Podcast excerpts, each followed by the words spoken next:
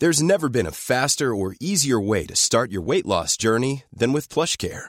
PlushCare accepts most insurance plans and gives you online access to board-certified physicians who can prescribe FDA-approved weight loss medications like Wigovi and Zepbound for those who qualify. Take charge of your health and speak with a board-certified physician about a weight loss plan that's right for you. Get started today at plushcare.com slash weight loss. That's plushcare.com slash weight loss. plushcare.com slash weight loss.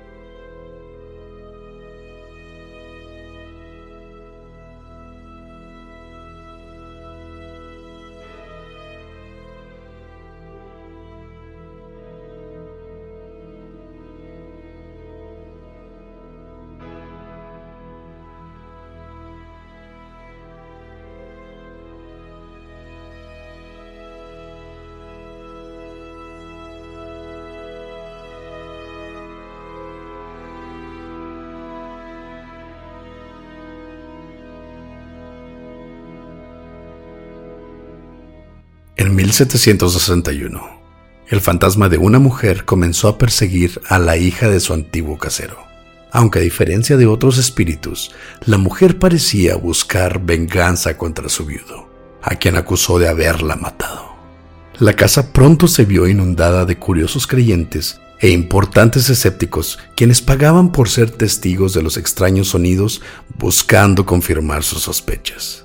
Esta es la historia del fantasma de Cock Lane.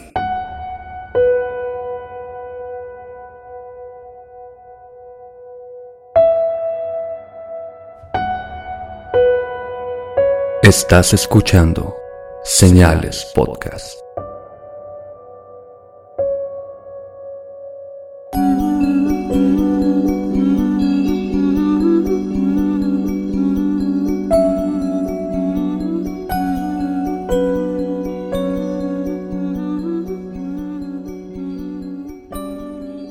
Buenas noches y gracias por acompañarnos en otro viernes misterioso de Señales Podcast. Primero que nada, y como es costumbre, un saludo a Antonio de Relatos de Horror, nuestro patrocinador. Y si no se han suscrito a su canal, búsquelo en YouTube, Facebook y Spotify como Relatos de Horror. El día de hoy es otro día muy especial. Ya habíamos mencionado que ahora somos Señales Network, en el que tenemos obviamente a Señales Podcast tenemos a Juegatela Podcast también, donde encuentran todas sus noticias del fútbol nacional e internacional, que por cierto hoy sacan episodio nuevo también. Escúchenlos si son fanáticos del deporte, tanto como el fútbol. Y no solo eso, ellos también van a cubrir eventos deportivos importantes de talla internacional como lo son las Olimpiadas en Japón en 2020 y varias cosas que les van a dar tanto información sobre los deportes como una carcajada con su personaje que es el tío zorro. Y este día es especial porque se nos agrega otro canal hermano que va a ser dirigido por nuestro gran amigo César, el Tonka. El hombre sombra. Así es. Y se llama Generación N. Ya está en Spotify y en YouTube también su primer episodio, se llama Apaga ese Nintendo. Y en él tiene de invitados a Zeus Mendoza, un coleccionista de videojuegos retro de la Ciudad de México, que además participa en el programa Beat Me con el famosísimo Gus Rodríguez. Y su otro invitado, Freud Mendoza, también otro coleccionista que además es youtuber. Escúchenlo, está muy bueno el episodio. Les va a recordar todos esos momentos de su infancia, cuando tenían su primer Nintendo, cuando tenían su primera consola, lo que haya sido. Porque todas las mamás les decían Nintendo, o sea, cualquier consola. De eso se trata el episodio, está muy chido, tiene sus toques de humor y van a escuchar una conversión entre camaradas que realmente saben del tema. Si quieren más información, los links o lo que sea, métanse a señalespodcast.com con N o con Ñ, no importa. Y también lo pueden ver la página en la descripción de este video. Pero ahora vamos a el caso de Viernes Misterioso. Este caso tiene de todo. Está interesante y tiene unos plot twists bastante buenos, pero vamos a dejar que Pepe nos cuente de ello. En 1758, Richard Parsons, un oficial de la iglesia, que era un alcohólico y estaba envuelto en deudas, recibió como ocupantes de su propiedad en la calle Cock Lane, en Londres, cerca de la Catedral de San Paul, a William Kent y su pareja. William Kent era un hombre de dinero. Se había casado en 1756 con una mujer llamada Elizabeth Lines y vivían felizmente en el pueblo de Stoke Ferry a 100 kilómetros de Londres. Solo que al poco tiempo de haberse casado, Elizabeth se embarazó, por lo que su hermana Fanny se mudó con la pareja para ayudar a su hermana y cuñado con el embarazo. Pero Elizabeth trágicamente murió luego de dar a luz. Fanny, la hermana de ella, se ofreció a cuidar al niño, así que siguió viviendo en la casa por un tiempo, aunque el bebé también murió unas semanas después. Esto suena como una tragedia, y nada más. Una tragedia sí, pero pues como buena hermana, como buena tía además, se quedó a cuidar del bebé, a ayudarle a William que ahora estaba solo y tenía que trabajar. Así que muy bien lo que hizo. Sí, era un acto desinteresado, ¿no? Sí. Solo que durante ese tiempo, William y Fanny se tomaron cariño y decidieron seguir juntos. Pero la ley en ese entonces les impedía casarse, porque ella era la hermana de la ex esposa de William y por haber procreado ellos dos. Ah, entonces no era tan desinteresado este pedo. o sea, ya le estaba echando el ojo al cuñado. Oye, no, pues ya se murió mi hermana. Voy a cuidarle al bebé, no me voy a quedar ahí con William, que se me hace guapo, está carita el chavo. Tiene dinero. Tiene dinero, sobre todo, lo hace más carita, ¿no? Claro. Pero no estamos para juzgar, aunque ya lo hicimos, obviamente. Pero en 1759, William se mudó a Londres, a unos cuartos en renta, en casa de Richard, la primera persona de la que hablamos, y esta casa estaba en el número 20 de Cock Lane. Desde ahí, William le escribía cartas de amor a Fanny, quien se había quedado con su familia, y solamente cinco meses después, ella también se fue a Londres a vivir junto con William, y contrataron a una sirvienta llamada Esther. Ah, pues ya no estamos en la casa de mi, de mi hermana difunta, ya podemos hacer nuestro nito de amor, ¿no? Ya, ya están viviendo el sueño londinense, por así decirlo. Exacto. Y mejor que cualquier otro sueño, no pasó mucho hasta que Fanny quedó embarazada. Qué curioso, ¿verdad? Del adinerado, guapísimo William al que ya le había echado el ojo. No perdía el tiempo además William. Ah, no, él, era la víctima, ¿no? Ahí. no. La pareja. Entre comillas. Por así decirlo, la pareja, ¿no? Pronto hizo amistad con su casero, su esposa y sus dos pequeñas hijas. Una de ellas también llamada Elizabeth, de 11 años. Y ya que William era un hombre adinerado, Richard, el casero, le pidió dinero prestado y acordaron pagarle una cantidad mensual. Solo que por su aparente amistad, Richard supo de la situación de la pareja, una unión ilegal entre William y su cuñada Fanny. Así que usó la situación a su conveniencia para comprar alcohol en lugar de pagar su deuda, con la amenaza de denunciarlo si le exigían pagarle. Caemos en el primer, la primera piedra en el camino, ¿no? Se hicieron supuestamente amigos de, de Richard Richard bien chido, ¿no? Pues, ah, soy tu amigo, cuéntame. ¿Y ustedes dónde se conocieron? Ah, no, pues es que, pues ya que somos amigos, ella es la hermana de mi difunta esposa y este güey dije, de aquí soy. Ya no les pago nada, me voy a pistear. Chingue a su madre. Sí, aparte Richard tenía muchas deudas. Esta era otra deuda más, que no era poco dinero aparte. Para William tal vez sí lo era porque era un hombre de dinero, pero para Richard era, pues, una carga, básicamente. Sí. Y se aprovechó totalmente de la situación en más formas de las que podemos imaginar. Como sea, ambas familias parecían seguir en términos relativamente buenos. No entiendo cómo, pero eran términos relativamente buenos. Viven en la misma casa, tenían que hacerlo de alguna forma. Tenían que llevarse bien. Tanto así que una semana, mientras William se encontraba en un viaje de negocios, Fanny invitó a Elizabeth a quedarse con ella. Durante esos días, mientras compartían la cama, las dos tuvieron problemas para dormir por sonidos de golpes y rasguños en las paredes. La esposa de Richard pensó que sería simplemente el zapatero que trabajaba en la construcción de arado, hasta que escucharon los mismos ruidos un domingo. Nadie trabajaba en domingo. Ahí es cuando se empieza a poner medio pirata la cosa, ¿no? Fanny, por alguna razón, se convenció de que los sonidos venían del más allá. Pensaba que su difunta hermana Elizabeth intentaba acosarla para humillarla, pero además, curiosamente, ella pensó que era para advertirle sobre William. Me llama la atención que la niña se llama igual que la difunta hermana. No sé si en un caso de espíritus o algo así el nombre puede ser como un lazo entre el más allá y una persona viva, o es una coincidencia nada más. Estaría cabrón contigo, güey. Te llamas José, güey. Tendrías un chingo de espíritus en la casa, o sea, pero chingos de espíritus. Sería la casa más poseída de Chihuahua, güey. Ay, disculpa, Oscar. Es, manco, es más como un José. Richard intentó investigar dentro de las paredes, el techo, removieron el revestimiento de las paredes, mucho más, pero no encontraron nada. Para entonces, los vecinos ya hablaban constantemente del fantasma y de la, entre comillas, pareja. Tanto que William y Fanny decidieron mudarse, en parte para tranquilizar la situación y en parte para tener más espacio para su bebé que ya venía en camino. Aunque aquí debo admitir que las fuentes no se ponen muy de acuerdo, es una historia de los 1700. Unas dicen que Fanny ya estaba embarazada para ese momento, otras que se embarazó después. Sea como sea, unos meses o incluso hasta un año después, como dicen algunas fuentes, con Fanny ya embarazada en su noveno mes, ella y el bebé murieron aparentemente por viruela el 2 de febrero de 1760. Un trágico desenlace. Otro, y muy coincidente. Muy coincidente, sí. Ahí ya empieza a darnos así como que una espinita, ¿no? Lo que ya están acostumbrados, que yo me fijo en la bandera roja, ¿no? Esta es la, la segunda bandera roja, porque Elizabeth murió justo después de dar a luz y Fanny muere embarazada a punto de dar a luz. Son cuatro banderas, porque se muere el bebé también, esa es la segunda. Luego el fantasma está advirtiéndole a Fanny, es la tercera, y ahora se muere Fanny. Pues ya, ya está medio pirata el rollo.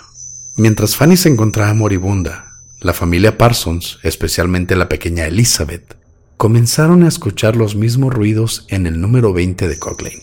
La niña además dijo haber visto, y cito, una figura fantasmal femenina rodeada de una luz incandescente.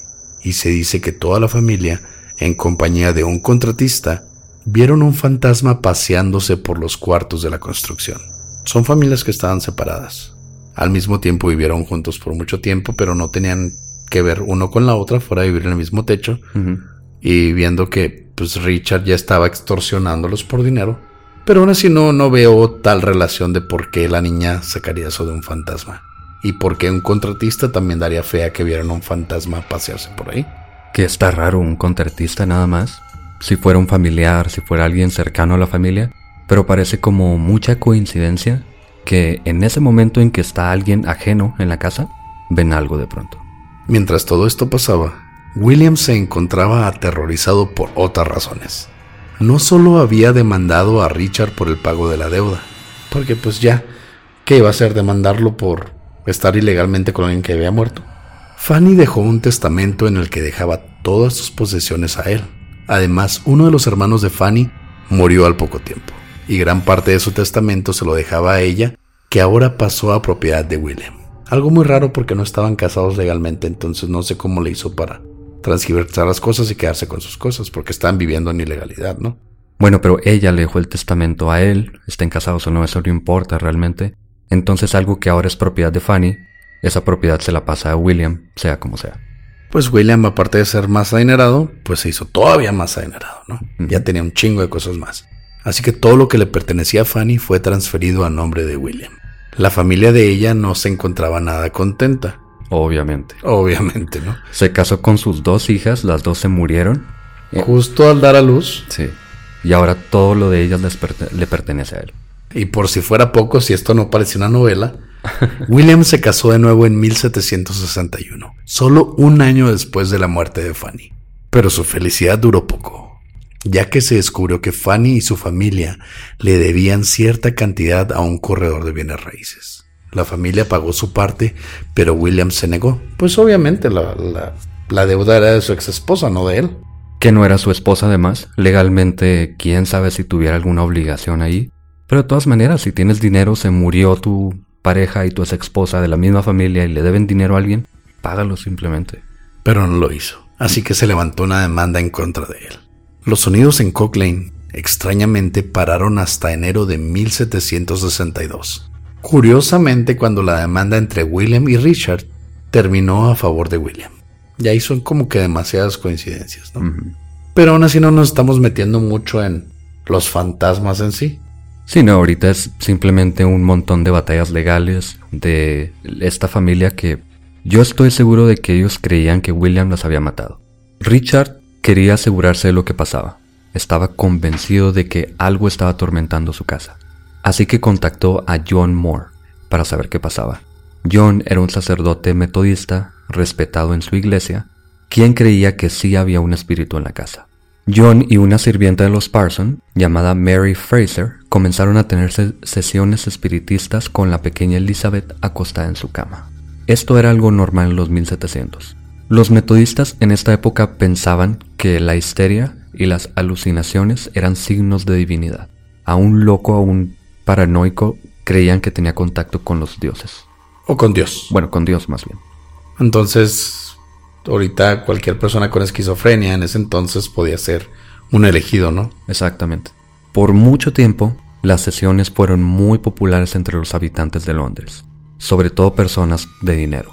Richard comenzó a cobrar por entrar a ser testigos de las sesiones mientras la pequeña Elizabeth dormía en su cama, esperando a que el espíritu se manifestara. Se dice también que el duque de York de ese momento fue a visitar. Era tan popular todo esto, era un show, que muchas personas muy importantes iban a visitar al fantasma. Y la pobre Elizabeth, la niña, rodeada de personas viéndola dormir. Pues fue su calvario. A la güey se le ocurrió decir que había visto a una mujer que emitía una luz y que se paseaba por ahí. Entonces, pues, Richard, según yo, vio ahí la oportunidad de, de poder sacar algo, ¿no? También era una niña de 11 años. Quién sabe si ella se metió en la cabeza que algo había y realmente pensó que vio algo. No sé si le echaría mucho la culpa a ella porque de pronto se vio invadida y rodeada de personas. Además, los metodistas en ese tiempo eran vistos como supersticiosos, irracionales y antipatrióticos, porque ellos se desprendieron de la iglesia oficial inglesa. Así que habían dos bandos básicamente. Por un lado, los metodistas, los religiosos, estaban muy interesados, estaban convencidos completamente. Y por otro, aquí fue la cuna de la era de la iluminación. En la iluminación las personas comenzaron a simplemente dedicarse a la racionalidad, a buscarle explicación a todo, y había este montón de personas, sobre todo personas, escritores, científicos de cosas de este tipo, que intentaban desmentir todo. Personas que empezaron a cuestionar pues todo lo que les decía la iglesia, ¿no? Dejaron de seguir ciegamente y empezaron a querer racionalizar y encontrar una explicación lógica para todo. Fue creo que el nacimiento del escepticismo como tal, ¿no? Y este escepticismo impactó mucho a muchas personas. Personas además normales. Una ama de casa, un zapatero cualquier cosa. Algunos decían que tenían un sentimiento de vacío espiritual y emocional. La misma hermana de John, el sacerdote, dijo en una ocasión, estaba tan alejada de la superstición que me veía inclinada a la infidelidad. Es decir, ella creía que sin superstición, sin religión, no había razón para ser moral. Y pues sí, pues la religión dice no tienes que acostarte con alguien fuera del matrimonio. Y pues dijo, pues es que realmente no me pueden comprobar que la religión es real. El vecino me gusta, está guapito, está mamado. ¿Quién me va a regañar si yo no creo que exista ese tipo de cosas? Exacto. Continúa diciendo, así que me entregué de lleno a tal oportunidad de convencerme a mí misma, dejar de lado la duda de la existencia de cosas además de las que podemos ver. Entonces la gente vio esto como una oportunidad de dejarse llevar por el más allá otra vez. Ahí estábamos con el principio del libertinaje, ¿no? O de la libertad de pensamiento, la libertad de creencia, ya la gente estaba decidiendo por sí misma más que por lo que la iglesia dictaba. Cosa que en los 1700 era algo muy común, que la iglesia todavía gobernaba junto con el gobierno, entonces pues ellos ya empezaron a desligarse. Uno de los testimonios más relevantes viene de parte de un escéptico, Horace Walpole, un escritor de horror gótico en los 1700 que escribió en 1762 sobre su visita a la casa. Y cito, un oficial eclesiástico ebrio armó la farsa como venganza. Los metodistas la han adoptado y toda la ciudad de Londres no puede pensar en otra cosa. Cuando entramos al pequeño aposento, donde estaban 50 personas, con una sola vela en el fondo, nos arrastramos hasta la cama de la niña a la que visita el fantasma, a quien poco a poco asesinan entre tan insoportable calor y peste pocas palabras la niña estaba siendo atormentada por su familia y por todos los visitantes que estaban tan eufóricos por ver una, una respuesta a su falta de fe. Ellos querían ver que algo a lo cual le habían perdido la creencia existiera.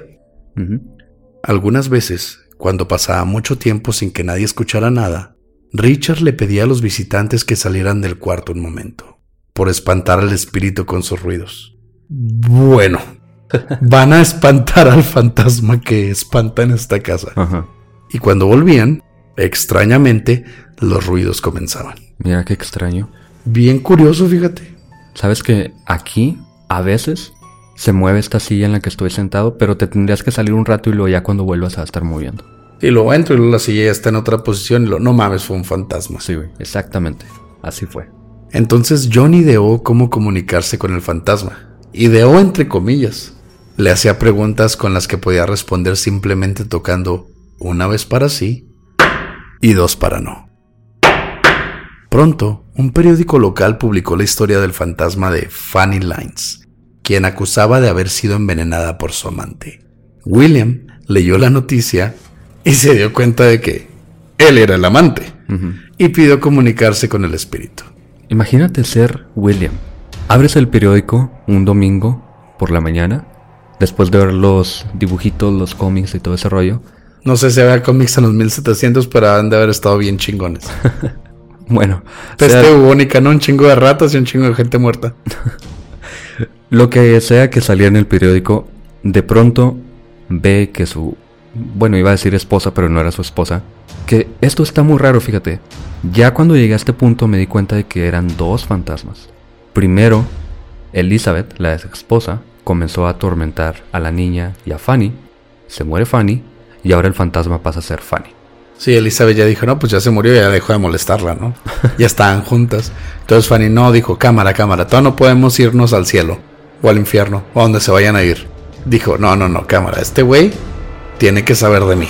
Puede ser que ahora sean las dos, en vez de solamente una, pero como sea.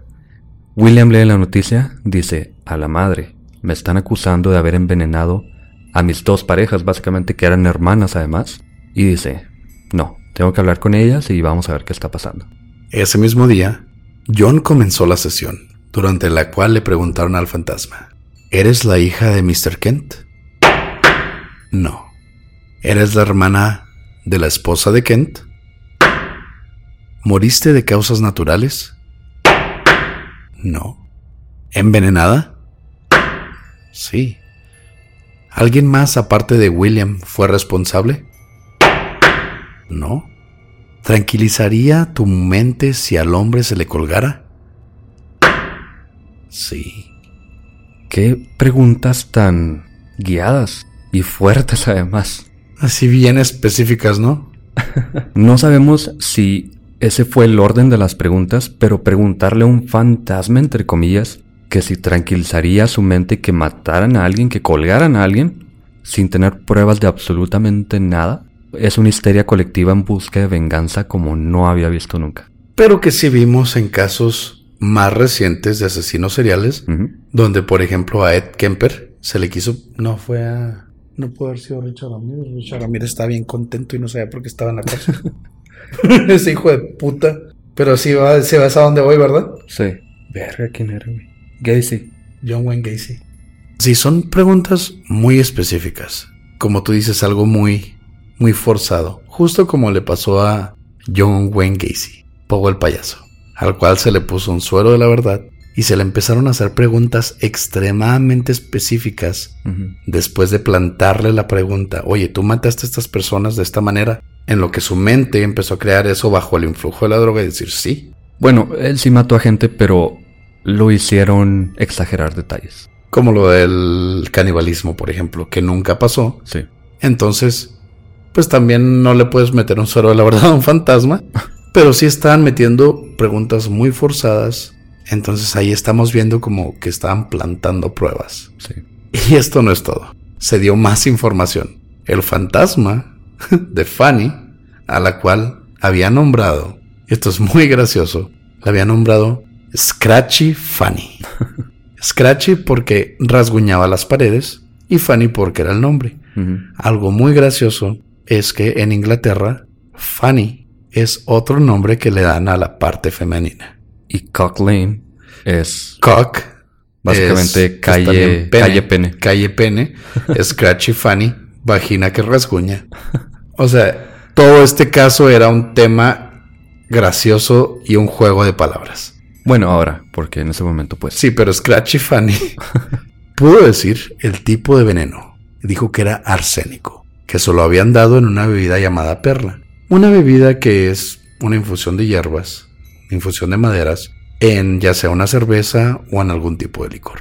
Además le preguntaron que cuánto tardó en morir. Ella contestó que entre dos y tres horas. La verdad se me hace bien difícil que pudiera contestar nada más con un Bueno, me imagino que le preguntaron, ¿cuánto tardaste en morir? ¿Media hora? 45 minutos. 46 minutos. Y ahí pasaron como siete horas, ¿no? Ándale. Hasta que, hasta que se dieron cuenta que habían sido dos y tres horas.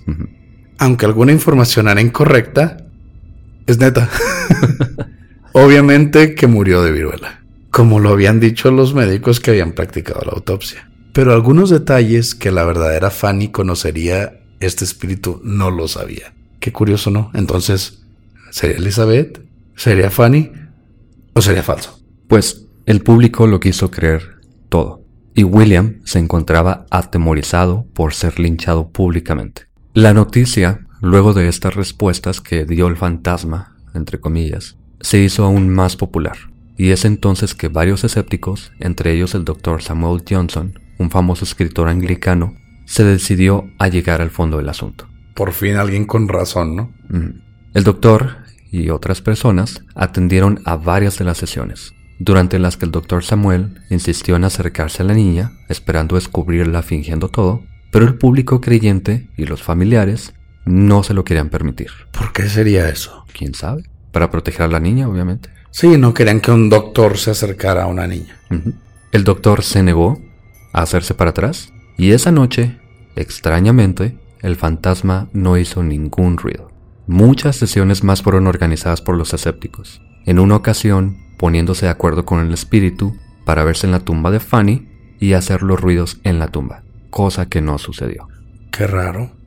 ¿Cómo te pones de acuerdo con un fantasma? Pues le dices, oye, ¿quieres ir a la playa? Y lo... ¿Quieres ir a la tienda? Podemos hacer un desmadre en tu tumba y que te manifiestes ahí y entonces así poder comprobar tu existencia. Así fue. Bueno, pusieron a la niña en cuartos vacíos, en hamacas, En una hamaca, güey, pobre niña, güey. Sí. pues si no la dejaban dormir, la tenían meciendo en una hamaca, güey. Esta niña debería haber estado al borde de la locura y parece que sí. La veían dormir sin ser acompañada por sus familiares o amigos para evitar que le ayudaran, obviamente. Y en una ocasión la niña se levantó llorando, preguntando qué le pasaría a su papá si se descubriera que todo era una farsa. La bandera roja más grande que van a encontrar en este caso. Y la final, además. Finalmente, para finales de febrero de 1763, el grupo de escépticos se dio cuenta de que los sonidos habían cambiado. Antes parecían venir de las paredes y ahora parecían venir desde la cama. En una sesión más se examinó de cerca a la niña y se le encontró un pedazo de madera con el que hacía los sonidos. No. John publicó una disculpa en el periódico a causa de la humillación, aunque algunas personas que habían escuchado el sonido desde el inicio dijeron que los sonidos eran completamente diferentes, argumentando que tal vez la niña quería fingir los sonidos esa última vez para salvar a su papá. Básicamente decían, sí había dos fantasmas, ya no, sabemos que ya no, fue la niña, pero sí había fantasmas. Pero esta vez no, esta vez la niña fue una heroína y consiguió un pedazo de madera. La niña de 11 años, ya 13 años en ese entonces, ya este había ideado un plan para salvar a su familia en caso de que los fantasmas decidieran no aparecerse. Esta niña era una genio, ¿no? Al parecer. O estaba muy bien entrenada, una de dos. Bien. En julio, Richard, su esposa y Mary Fraser fueron condenados por conspirar. Richard pasó dos años en la cárcel, además de realizar trabajo forzado con su esposa. John y el contratista, quien dijo haber visto al fantasma, también fueron encontrados culpables, aunque solo fueron humillados por la corte y obligados a pagar una multa a William. Está a punto de morir linchado este güey por todo el pueblo Y pues le pagaron un dinerillo, no, ay, perdona, no, pues las molestias. Siempre no vimos a tu esposa muerta, tampoco a tu otra pareja muerta. Perdónanos por jugar con tu familia muerta. Y esto último suena a que el escepticismo ganó, la era de la ilustración o de la iluminación ganó. Pero no fue tan así, hay que dejar muy en claro que había dos bandos completamente. Habían personas que se lo creían todo y había personas que no se lo creían nada. Que lo cuestionaban todo. Un dato curioso es que el público recaudó dinero mensualmente para apoyar a la familia durante su juicio, probablemente como forma de evitar admitir haber sido engañados. Pues dijeron, ya la cagamos, o sea, literal, ya dijimos en todos lados que habíamos visto un fantasma, que creíamos en eso. Pagamos por entrar. Pagamos por entrar, pues ya que nos queda, pues los apoyamos, ¿no? Para no quedar como unos idiotas. Pero sí quedaron como unos idiotas. Otra vez, Oscar, me quedo con las ganas de darme cuenta de que sí existen los fantasmas. Desgraciadamente, como una persona que cree en presencias sobrenaturales y que cree en que sí hay algo más allá de la muerte, de que puede haber energías remanentes y poltergeist, sí, desgraciadamente cada vez se ve más desgastada esa creencia, porque mientras más investigas, te das cuenta de lo que pudo haber pasado. Yo todavía tengo mis experiencias, yo todavía creo fervientemente que hay cosas que no tienen explicación pero el 99% de los casos, no, de hecho el 100% de los casos paranormales, hasta entre comillas, hasta, hasta ahora. de los que hemos hablado, son fraudes. Debo admitir que una pequeña parte de mí quiere encontrar ese caso en el que me quedo con la duda y yo creo que algún día lo vamos a encontrar. Gracias por escuchar Señales Podcast. Buenas noches.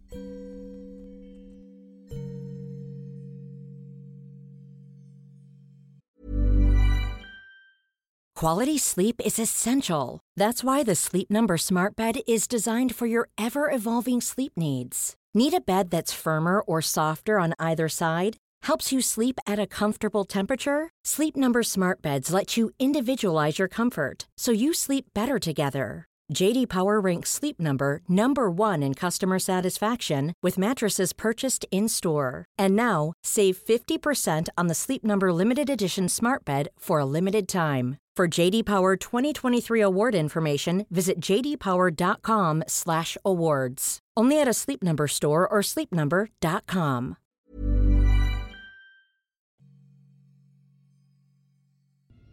Gracias por escuchar este viernes misterioso. Un caso muy muy gracioso, interesante, una farsa. Le vamos a llamar a esto un guarrenazo.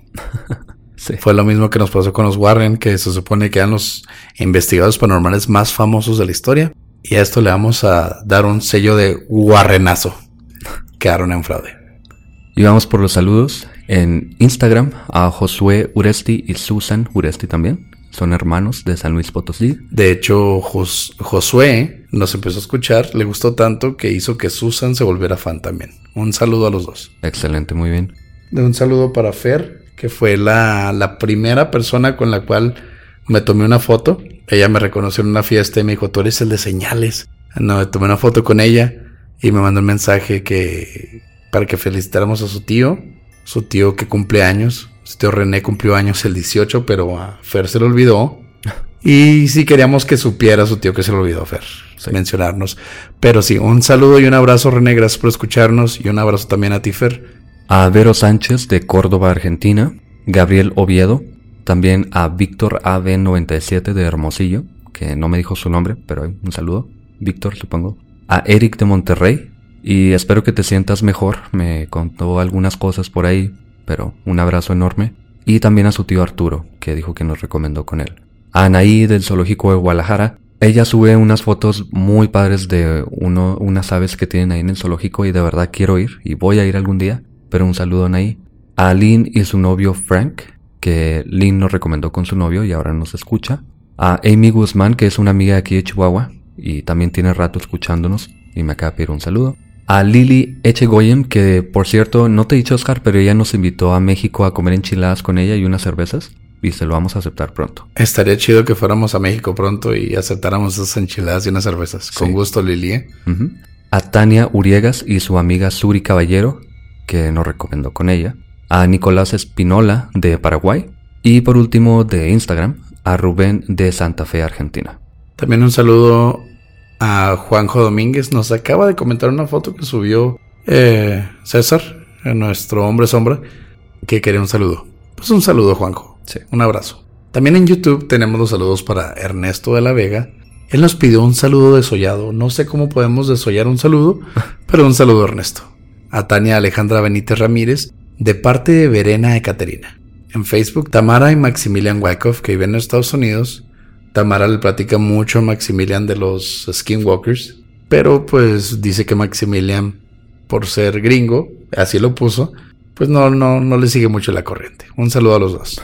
También a Isabel Runomante Vitki, que es una, nos mencionó que es una señora mayor que nos escucha. No hay límite de edad para estos temas, no hay límite de edad para escucharnos. No. Sí ponemos mucho hincapié en que no nos escuchen menores de edad por lo delicado o lo explícito de los temas.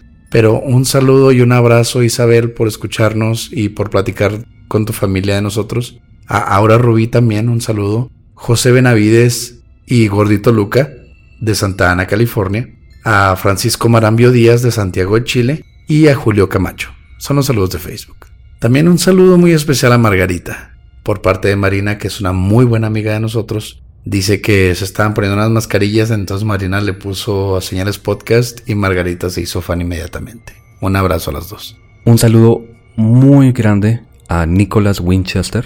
Él nos hizo el último dibujo que subimos de esta calavera con audífonos. Está bien chingón. Chingonzote su arte de verdad. Y estoy hablando con él porque parece que nos va a ayudar con el arte del programa. Y esperemos que salga ahí muy bueno. También un saludo de aquí de Chihuahua a Lipsis Reese, que nos dijo que hace unos días empezó a escucharnos y se hizo fan. Él es un muy buen tatuador de Chihuahua.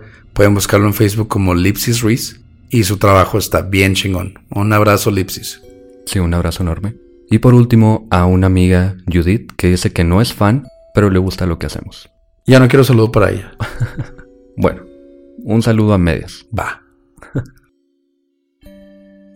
Gracias por escuchar Señales Podcast. Buenas noches.